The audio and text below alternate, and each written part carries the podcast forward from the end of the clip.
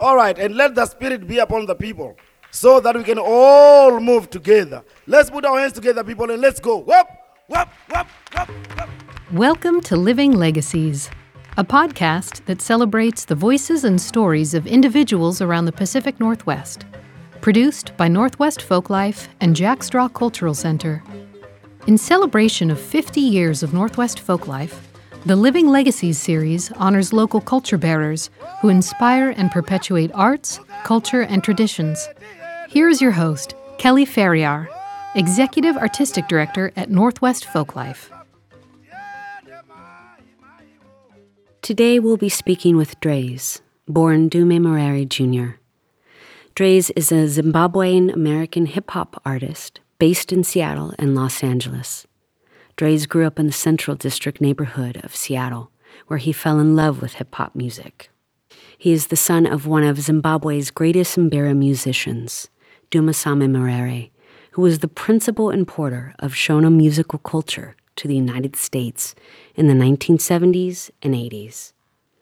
Draze has gained popularity in the United States with his songs Seattle Sweetie and Irony on 23rd, and continues to share the Shona music culture through his music today.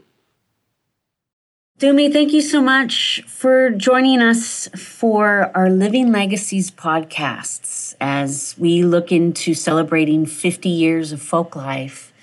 Um, it's a big number, it's the big 5 0. And so it's lovely having you joining us here today to talk a bit about the legacy that you carry and that you are propelling forward. Thank you. I'm honored to be here. As you know, folk life has been a part of my family all of my life. So, because of that, when you say 50 years, that's longer than I've been alive, and I have been performing in it as long as I can recall. So, um, this is dope to be here. Tell us a bit more about as you reflect back to some of your, your first performances, some of your first time, uh, whether that be at Folklife or, or at other different events or gatherings. How old were you when you first remembered singing and picking up an instrument and gathering around with the family? Wow. well, for those who don't know, I come from a Zimbabwean family. My mother and father, father um, Dumisani Maraire Sr., I am his junior. And then um, my mother, Laura Lucci, or uh, Sally Grace, Chocolate Brown Baby, Sukutai, Dye. That is all of those are my mother's names. and so um, as a child, I remember literally growing up in the home, and that's all we did sitting around at home singing songs. Um, my mother taught classes at Langston Hughes Cultural Arts Center. So I was always there. She's teaching classes. I'm right there listening to them singing. I'm joining in on the singing. So singing and um, being around the music literally was a part of my life. It wasn't like something you went to do just at a performance it was a part of the lifestyle. My mom said, if you can talk, you can sing. If you can walk, you can dance. And she literally meant that. And so as a child, while other people might be learning other things, I was learning how to harmonize. My mom was so sincere about you're going to know how to, she'd give everyone a note. She'd go around the room, give everybody a note, and you better hold your note. You know what I mean? And if you slide off the note, she'll stop the whole song, come right back to you and tell you, get to your note, right? Like stay on your note. And so those are the things that I kind of grew up doing. And then actual performances, I think they went hand in hand because my father had a marimba group. My mother had an mbira group when I was younger called Gwinyai. Um, and then she also had a marimba group called Sukutai. My father had Mananzi. And so I remember being at my dad's shows. I'm at some place around the University of Washington, and it's this packed room. Everybody's sweating, bunch of hippies, man. You know what I mean? It stinks in there. Nobody's got deodorant on. They're dancing around. They're, you know what I mean? And I mean, everyone's just going for it. My dad's on stage. He's sweating from head to toe. He's gonna hug me after I don't want to hug. You're sweating. You know what I mean? You look like you just ran four quarters like LeBron James or something, right? But um, as a little kid, I just remember being on the side of the stage, looking up, seeing them dancing on the side of the stage. You know what I mean? And it was all love. Like you know. So um, those are my real earliest memories of the music. Wondering if you could share a little bit about your father, Dumisani, and I know he brought over a lot of that Shona spirit and culture and music specifically to the Pacific Northwest. I'm wondering if you could share a little bit about that about that story. So my father came over to America like late 60s early 70s and he was a teacher I think at heart. I don't know if he was more musician or more teacher, to be honest with you. He's such a phenomenal teacher. He was passionate about it. And when he came to Washington, he sparked a movement. I don't know how you do that. I don't know how you come from Zimbabwe in Southern Africa, come all the way to America, you land in the Northwest. And uh, by the time I'm born, there's people everywhere playing marimbas, right? There's people playing mbiras. There's people who are into this movement. And I don't quite understand at that point that he's the spark that kind of lights this entire flame. But as you get older, you're like, oh, so you did this? Like, wow, right? You don't even realize how courageous it is because you're standing in the midst of the movement rather than at the beginning. But he came over, he started teaching classes. He also taught at the University of Washington, the ethnomusicology department, and he taught Shona culture, Zimbabwean culture. He taught the songs, the music, the dance, the drumming. He wasn't a great drummer. People think he was. He really wasn't. Um, you know, I'm a better drummer than he is. That's about all I'm better at than him. That and rapping, right? He don't want it with rapping, but beyond that, but he was just such a phenomenal teacher, and so he started several groups and then it sparked a movement where now there's the Zimbabwe Music Festival that really spans. I've been to Zimbabwe music festivals in Denver, Colorado. Like, yo, there are marimba groups in Denver, Colorado because of this movement that my father started. So now it spans really across the country. People who love Shona culture, Shona wow. music, um, and he's credited with bringing that to America as a whole. It's amazing. And if you wouldn't mind sharing a little bit about your mom. My mother was actually my teacher. So my father was a teacher. My mother mm-hmm. was my teacher. My father, I think, more perfected us. He did not believe that we could play marimbas. A lot of people don't know this. He did not believe in kids playing. He hmm. was very strict, very stern. And what I mean by that is he didn't really take it serious on that level of like, y'all are to be serious players, right? But my mother is stubborn and she had a vision and she had a belief and she taught her children how to play. Um, that being uh, my older brother Tendai, my sister Danai, and myself Dumi, who is the youngest. And so, interestingly enough, when I say that, I wasn't very good at playing marimbas. Everyone else was really good. Tendai was was phenomenal. It was like he started playing at 18 months old. The story has it's like a legend. They're at, at a marimba practice, and he just stands up, walks over, gets on the marimbas, and just starts playing. And the whole class is shocked, like, like, yo, how did he do this? And he knows the parts, and he's, you know what I mean? Um, always had that. Danai wasn't quite as magical, right? But she was amazing, had an amazing ear, beautiful harmonies. My the, my favorite harmonizer in the world to me is my sister. She can find you harmonies that you would not know go with any mm-hmm. song. Um, I'm the baby. Wasn't very good at any of it. Um, I remember being at marimba practices. Let's say I'm about seven at this point. So this might sound a little harsh to someone, but by seven in our family, you should be rolling, right? you should be playing all of the instruments. And I remember being in practices and just struggling. I just couldn't pick up the parts. And I didn't know this as I got older. My mom told me later that no one wanted me to play. Her friends, people in the group, there were adults. Most of the people were all like, look, this kid's never going to get it. It's okay. Accept it, right? Like, you got one that's not going to be a marimba player. That's okay. Find something else he's good at, right? And that just wasn't going to work for mom, not for Laura Lou. And mm. she she stayed on me. She put hours in. She put time in. And I am eternally grateful. I tried to quit a thousand times. She wouldn't let me. And thank God she did because pardon my French, I'm a damn good marimba player now. so I owe that all to my mom. I would honestly say I'm one of the best players in the world, right? And that comes because I had a mother who believed in something in myself and taught me to trust myself.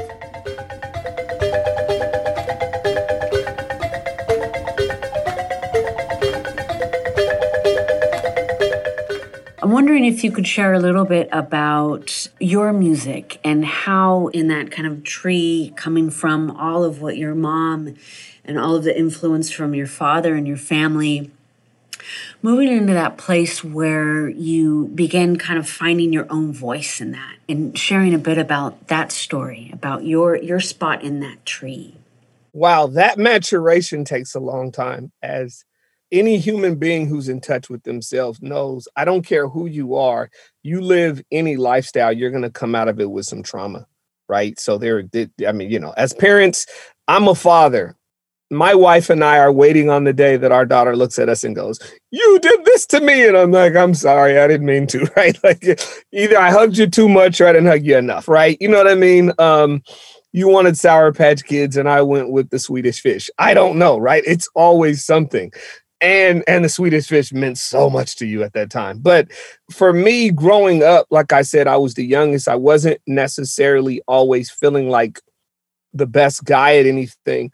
Um, my rap career started when I was younger. I was I probably started rapping when I was about the fourth or fifth grade and I was really bad, uh, which is seems to be a theme here, right? So I was really bad. Both of my brothers who were older, there was one, um, Christopher, we call him Too Fresh, and then Tendai at the time we were calling him Boy Wonder, and so the two of them were were much better than me, and I looked up to them. And uh, when I started rapping, they both told me, ah, like hang it up, dude. You're just you don't got it. It's not gonna be good. But this is the one time where no one had to tell me anything. Deep down inside of myself, I knew there was something. I don't know how I knew. I just couldn't get the words to come together right. But I knew I'm like, yo, I see something. Like, I don't even know what I saw. I just knew I saw it. And so at some point, I want to say by the time I was in the eighth grade, I was starting to get decent, right? I'm like, oh, I'm getting really, really good, right? I'm getting okay here. They're both still better than me. By ninth grade, I'm better than both of them. It's not close. Everyone knows it. No one will say it, right? But it took me a while to find my voice because you have this duality happening as a Black African in America, right? It's very different than just being a descendant of a slave, right? Who are still my brothers and sisters. But I remember being on buses on my way going with kids and telling them you're from Africa when I was in like the third grade. I'm talking to other black kids, like, yo, we're from African. And they're like, I'm not from Africa. You're from Africa, you African booty scratcher, right? That was my first time ever hearing that word, right? And it was about me. And I'm like, well, what, you know, and so it became this, those experiences created complexes in your brain because you want to fit in. You're a kid. My mom has no idea these things are happening. How could she? This happens on the school bus. This happens on the playground for a minute. So as a child, you safely conceal it. You keep moving, but it becomes this identity issue because how do you embrace everything that's a part of you? These things that you love musically. There were times we had to perform at, I remember performing at the Black Community Festival, which is currently called the Umoja Fest. And at the time, we're there to perform.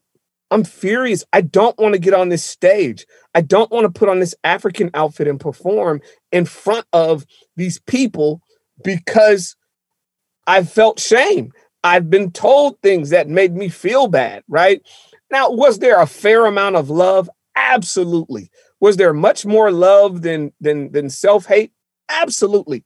Did I have an ability to look at those young people at the time and go, this is not you, this is indicative of what was done to you? I actually did.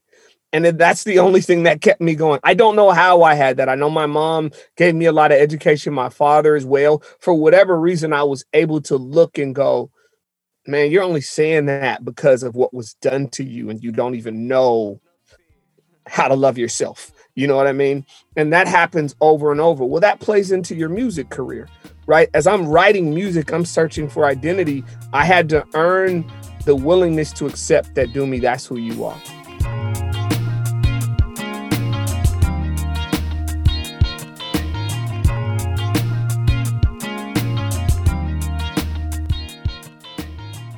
I'm wondering if you could talk a little bit about specifically the Central District and your neighborhood and the inspiration and where you were at coming through with some of those songs. I know you just touched on it a little bit, but I'm hoping that you can share a little bit more. So I put out The Hood Ain't the Same as something for the Seattle Center. The Space Needle was turning 50, I believe it was at the time and they wanted some music and they had a bunch of artists i want to say like 70 artists contribute music to this massive like online gifting of music. So i gave them that song and then the song just took on a life of its own. When i wrote that song i was in a cd i was gonna go to kirkland but it was traffic and you know seattle traffic i'm like i'm not going 520 or i-90 in the middle of this traffic I'm good. I'll chill out. And so I sat there and I was like, well, let me go to somebody's, I'm gonna go to so and so's house. And I was like, oh, wait, they don't live there anymore. And I was like, let me go to so and so's house. It's like, man, they don't live, they live, they moved all the way out to Renton. And then it was like, all right, well, let me go over to Helen's. And I'm like, Helen's isn't there. And I found myself looking and going, man, I mean, there's a whole lot of options that were once on the table that are just gone. And that sparked the statement, the hood ain't the same right? All of a sudden, I'm like, this place isn't feeling like what it once felt like. It's not what it once was. I remember a time in the CD where you could just, we literally would just walk the blocks. You would just walk on any given day, just, you don't even have a destination. You're going to see 15 people. You're going to stop here. You're going to shoot hoops on this block. You're going to rap on this block. You're just going to chop it up on another one. And all of that was just gone. And so that's kind of how I created the song. And then, like I said, it just took on a life of its own. I looked up and it was it was everywhere. I got professors calling me saying, Hey, I show this to my class every year. Will you come lecture up here? And you know what I mean? And it's opened a ton yeah. of doors.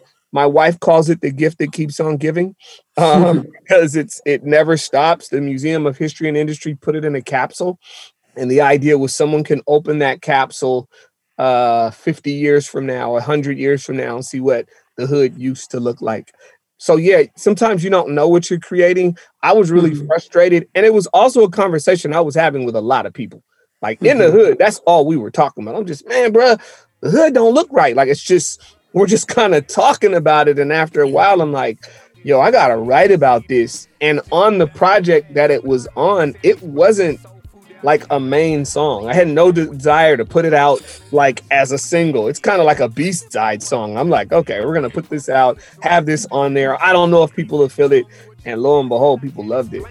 These folks is moving us around just like an experiment. The city ain't the same, the south ain't the same. And all around the world, I see the same, same thing. Hurting people like cattle, man, I swear it's so strange. Picket signs don't change minds, they laughing at our pain. Thinking about time capsules, right? And thinking about as we are celebrating 50 and we're looking ahead what do you imagine as you look ahead to the next 50? And what does that legacy look like as you continue to perpetuate it forward? I would love to build a a cultural arts, a Zimbabwean or African music cultural arts center in the Northwest, um, but out south, not in the CD. I want to go south, um, Renton area. You know, um, I'm being honest with where we are, um, not where we should be right? And so um, i think both as as black people in the northwest and we're talking gentrification in this moment you have to play offense and defense. So africa town to me is us playing defense right? It's us putting our claim down and going nah we're not leaving the cd we are right here. We mm-hmm. have a mm-hmm. stake. We should be here and we need to do that. Defense wins championships but so do points. And so out south we got to start building right? And a part of that building is stuff like this. And so I want to do some stuff to honor my mother and father. Um, I'd like to connect a lot of this music back to people of color. Um, it has been something that white people have embraced, which I think is dope. Um, but I want to see people of all races and nationalities embrace it because I think, given the right opportunity, they will. Um, everyone loves good music, right? They just need the right platforms and opportunities to do that. So, my goal is to be able to build that, is to make create opportunities for young kids to be able to learn this music, to continue to bring African artists over to America.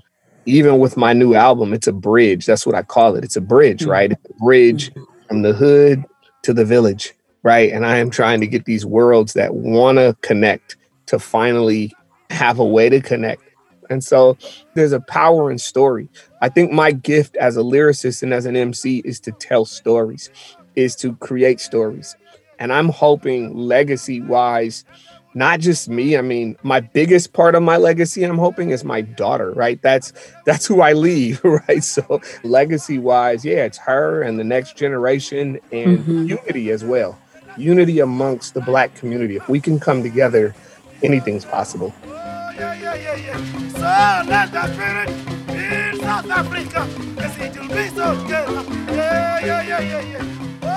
the Living Legacies series is produced by Northwest Folklife and Jack Straw Cultural Center. This podcast was made possible by the National Endowment for the Arts, Seattle Office of Arts and Culture, 4Culture, and individual contributors, with support from Jack Straw Cultural Center. To learn more, go to nwfolklife.org. Thanks for listening.